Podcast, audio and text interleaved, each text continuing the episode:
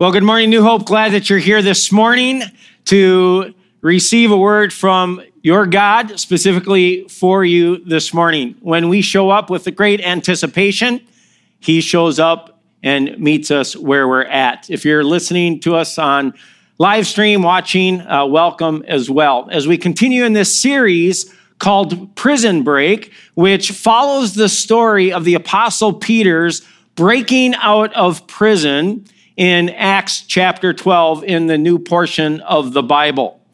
And so, according to the story in the Grand Rapids Press, the owner of a small foreign car had begun to irritate his friends by bragging incessantly about how high of gas mileage he was getting.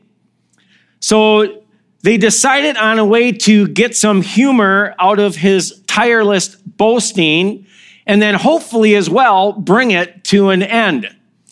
They decided that each day a different friend would sneak out to the parking lot during work and add a few gallons of gas to his gas tank.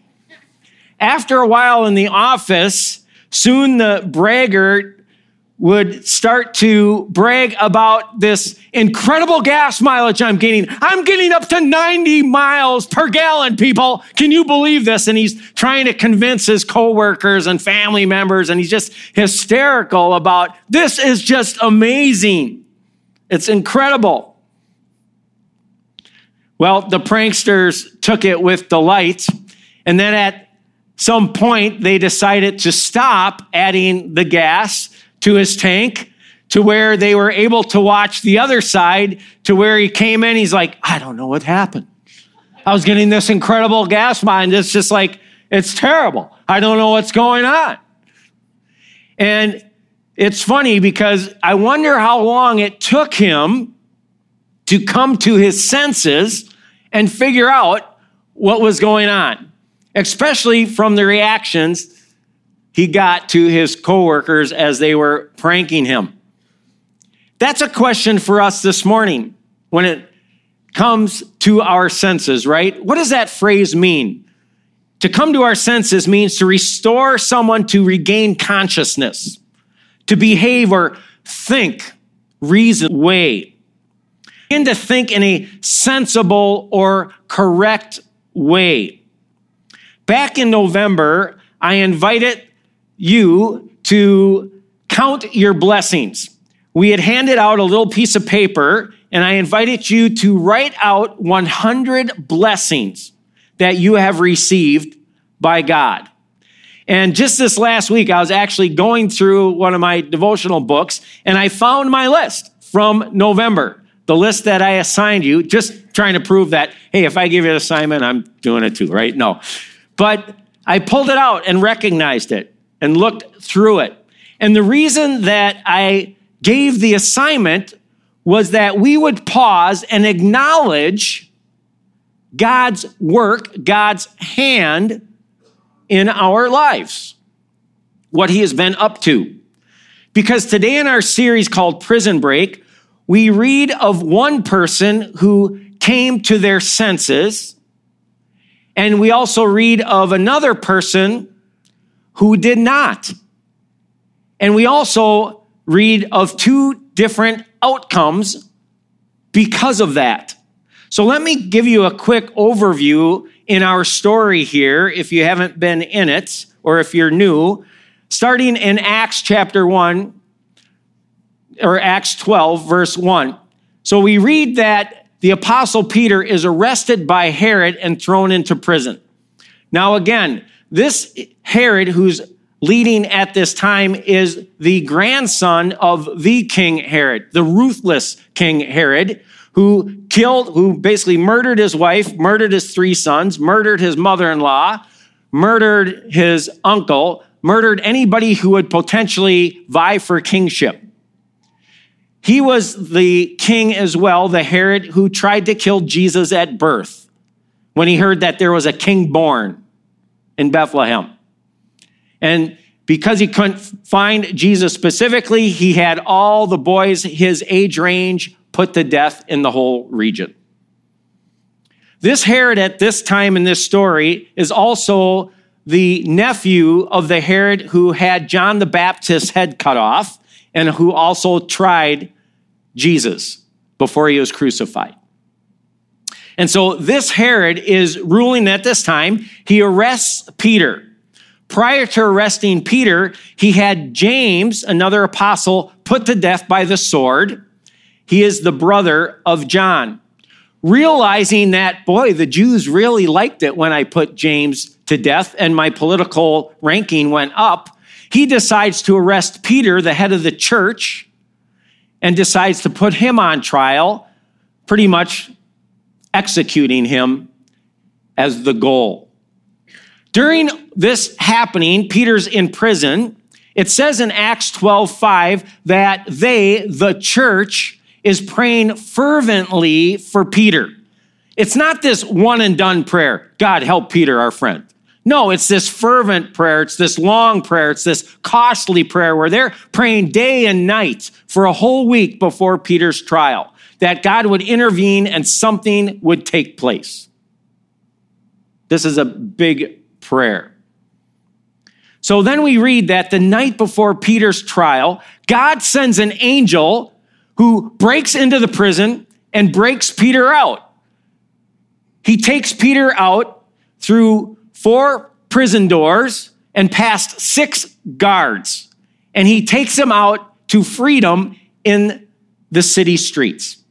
And so this is where then we pick up the story in Acts chapter 12, 11. And this is what the verse says.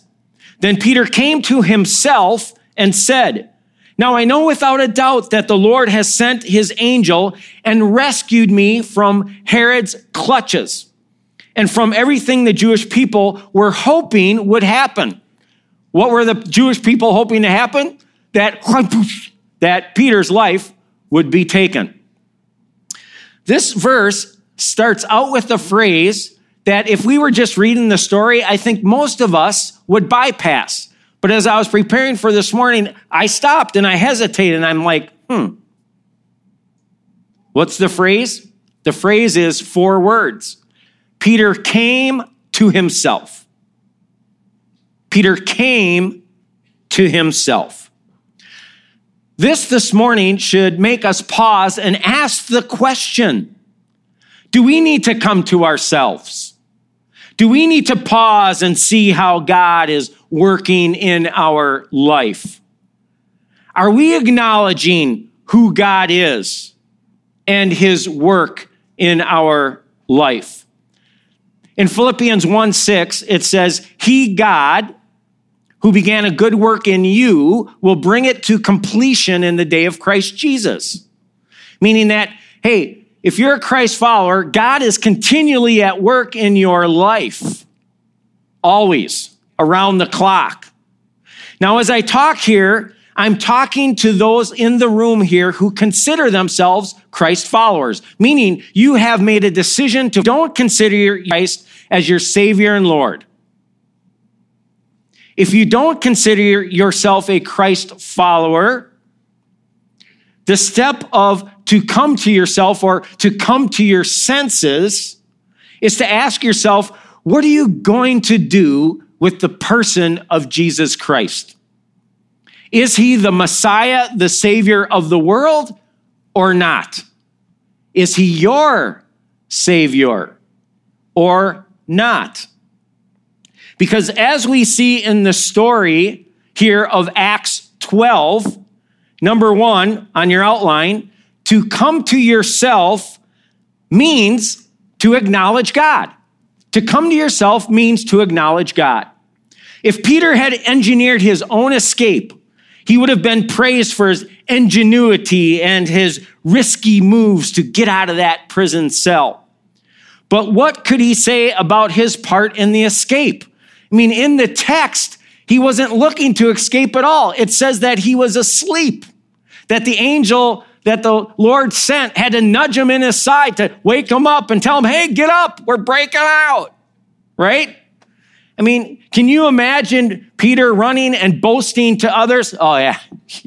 I mean, I was just like Houdini, you know, with the chains, and I, I pulled them off and, and got out of those chains and then came to the first guards and I did this karate round kick and took them both out and that. And the next two guards tried to go after me, but boy, I gave them a groin kick and that. Came to the prison cells and man, I just gave them this high, you know, karate and they just opened. It was an amazing thing. You should have been there. And like, he had nothing. He had nothing. Peter had nothing to boast about. We read throughout scripture that God reminds us over and over again of who he is and who we are. Who he is and then who we are. Let me give you a little snapshot in Isaiah 40, verse 21. Do you not know? Have you not heard? Has it not been told to you from the beginning? Have you not understood since the earth was founded? He sits enthroned above the circle of the earth, and its people are like grasshoppers. He stretches out the heavens like a canopy and spreads them out like a tent to live in. He brings princesses to naught and reduces the rulers of this world to nothing. You know, people are already starting to get ramped up about the 2020 election.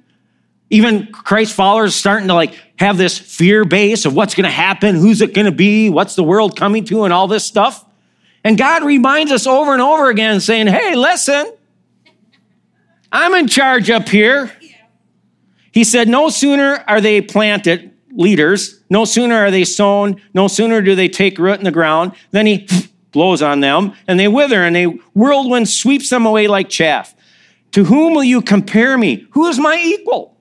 Says the Holy One. Look up your eyes to the heaven. Who created all these? Who brings out the starry host one by one and then calls them each by name? Because of his great power and mighty strength. Not one of them is missing. I mean, who of us in the room this morning brought up the sun at the right time? Anybody? Anybody here?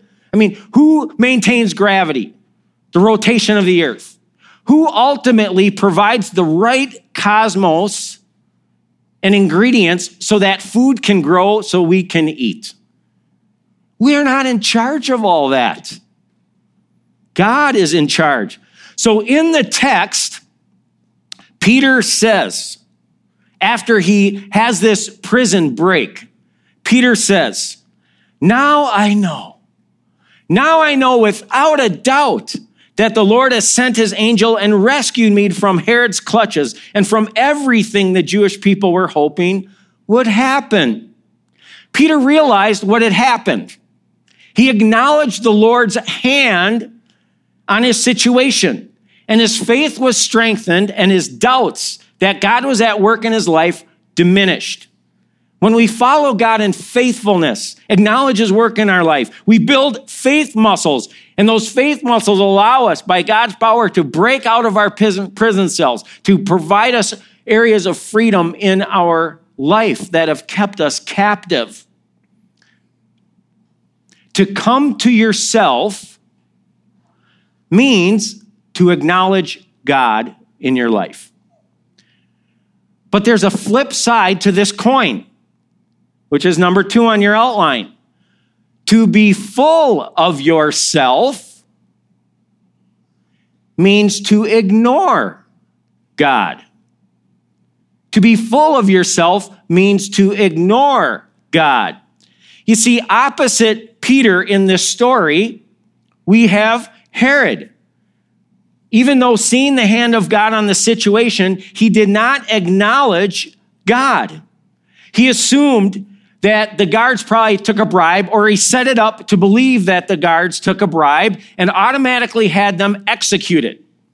Probably because of the embarrassment of the news getting out of this ridiculous prison break with all the security that was on Peter, he is embarrassed before the Jews.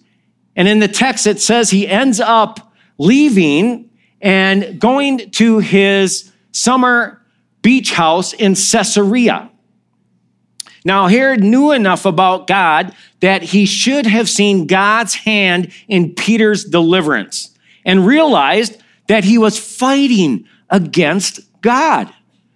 All he had to do was remember a, a situation earlier that we read back in Acts 5 in his lifetime where the apostles were all arrested, thrown into jail, And God as well sent an angel of the Lord to free them from prison. The following day in the text, it says that they were scurrying around the prison looking for the apostles. But they said the guards are still in place, the cells are locked, but there's nobody in them. What's going on? And as they're looking for the apostles, someone comes in off the street and says, Hey, you know what? Those men you're looking for, they're out on the curb here talking about Jesus. I mean, he had that history. He also had the history of the kings, and he should have remembered the story of Nebuchadnezzar, who God had humbled as a king back in the Old Testament, the old portion of the Bible, in Daniel 4. Let me read you this occurrence. Nebuchadnezzar is a powerful king of Babylon, a powerful nation. And there is a dream of him of if he did not humble himself before God and recognize all that God has provided and that God is in charge, that God would then humble him. And he chooses not to. And this is what it says. All this happened to King Nebuchadnezzar. Twelve months later, after this dream, as the king was walking on the roof of the royal palace of Babylon, he said, Is not this the great Babylon I have built as the royal residence by my mighty power and for the glory of my majesty? Even as the words were on his lips, a voice came from heaven. This is what is decreed for you, King Nebuchadnezzar. Your royal authority has been taken from you you will be driven away from people and will live with the wild animals. You will eat grass like the ox. Seven times you will pass for you, meaning seven years, until you acknowledge that the Most High is sovereign over all the kingdom of the earth and gives to him anyone he wishes, gives them anything they wish. Immediately, what had been said of him took place. We recognize God's power. But Herod, at this point of his life, did not, and instead was filled with pride and accepted the praise of the people as God himself. We read as he's at his summer home in Acts chapter 12. On the appointed day, it says, Herod, wearing his royal robe, sat on his throne and delivered a public address to the people. They shouted, This is the voice of God, not a man. Immediately, because Herod did not give praise to God, the angel of the Lord struck him down and he was eaten by worms and died. Now, what is so interesting about this account in Acts is that the Jewish historian Josephus wrote about this particular occurrence with Herod. Josephus, the Jewish historian, gives an interest parallel account of this event in the antiquities of the Jews, the history of the Jews. So we have an eyewitness writing as a historian of this situation. And this is what he says he says that Herod put on a garment made entirely of silver. When the sun's rays hit it, it was so resplendent that the people were awestruck, either being carried away or perhaps wanting to flatter him. They cried out that he was a god. When he did not rebuke them, he immediately got a severe and violent pain in the side of his belly. After five days of awful suffering, he died at the age of 54. Man, what does Acts 12 23 say? What did I just read? Immediately, because Herod did not give praise to God, the angel of the Lord struck him down, and he was eaten by worms and died. Since he did not acknowledge God as God, God used a lowly tapeworm in this powerful king's life to bring down his human power and his pride. This lowly little tapeworm to take him out. And so we have to consider and ask the question here this morning our senses of who God is in our life over this world, over all creation. Now, I'm not saying Herod's situation will be your situation or my situation if we continue to just live a life of pride and not acknowledge God. But if we do not acknowledge God for who He is, His daily bread provision of our life, and His forgiveness that He provides for us through His Son Jesus Christ's death on the cross, burial, and resurrection on the third day, we will face Herod's fate for eternity. You see, Herod's glory was short lived 54 years. But his eternity was forever misery. This is what Jesus says himself in John 3 18. Whoever believes in him, Jesus, is not condemned, meaning condemned to hell. But whoever does not believe stands condemned already because they have not believed, not have come to themselves, come to them, their senses, and believed in the name of God's one and only Son. So Jesus is pretty blatant here. You know, this is two verses after the beautiful verse that we all love, John 3:16. For God so loved the world that he gave his one and only son, whoever believes in him shall not perish but have everlasting life. Two verses later Jesus says, "Hey, this is it. You know, if you believe in me and you've accepted me as savior and lord, you're not condemned. You have eternal life. But if you do not believe in me, if you have not acknowledged me yet, Come to yourself, come to your senses. You stand like today condemned already. That's your position. You are condemned. And so I'm calling us here this morning, each one of us, to pause in our life and to come to ourselves and to acknowledge God's work in our lives, or if we need to acknowledge his work by giving us his son, Jesus Christ, as Savior and Lord. Acknowledge maybe that for the first time here this morning. What has God done in your life? Have you acknowledged it recently? Have you acknowledged Jesus as Savior and Lord? I think, like Peter, who gets broken out of jail, this incredible feat he stops and he pauses, and it says, He came to himself. He came to his senses and he acknowledged, man, that was God. God is at work in my life. This is why the Apostle Paul, as he was praying for the church in Ephesus, makes these statements in Ephesus in Ephesians chapter 1, verse 18, 19. He says, I pray that the eyes of your heart may be enlightened in order that you may know. Hey, I really want you to know this. I want you to know the hope to which God has called you. What is that hope? It's salvation.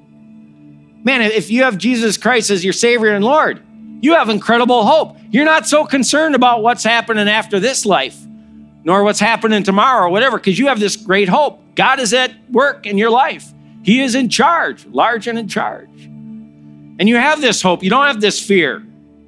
You know, it always amazes me that the majority of the world spends more time planning their week's vacation than they do their eternity. You ever think about that? you know, a week's a week, and that's a good week. But an eternity is like forever. You think you'd want to plan that out? God gives us a good plan. He goes on and says, I want you to know the riches of his glorious inheritance. Man, we have inherited God's goodness on a day to day basis. He provides us our daily bread needs. He says, I want you to know his incomparable great power. Man, what's that power? It's the same power that raised him from the dead. It's the power that lives in us to transform our lives, our character, our marriages, our family, our work situations, financial situations, to pull us out of the prison cell and give us freedom. And we acknowledge that. And so I want us to pause here. I'm going to pray. And then I just want you to sit for a moment. And I want you to consider first of all, have you acknowledged have you come to yourself when identifying who is Jesus in your life? Is he your Savior and Lord? Or are you still living as the Savior and Lord, like Herod was? Are you acknowledging God's daily bread provision? And are you thankful? Or is there this pride in you where it's like, yeah, I'm the guy, I'm the gal? I got it. I want you to consider that and take a moment to come to yourself this morning. Let's pray. Father God, we thank you for all that you've provided. And we pause and we acknowledge that there is a God and we are not Him. Lord, help us to come to ourselves. Speak to us in these moments. In your holy name, amen. So just hang tight, and in a moment, the worship team will come out to close us off. But sit and do a little work and come to yourself.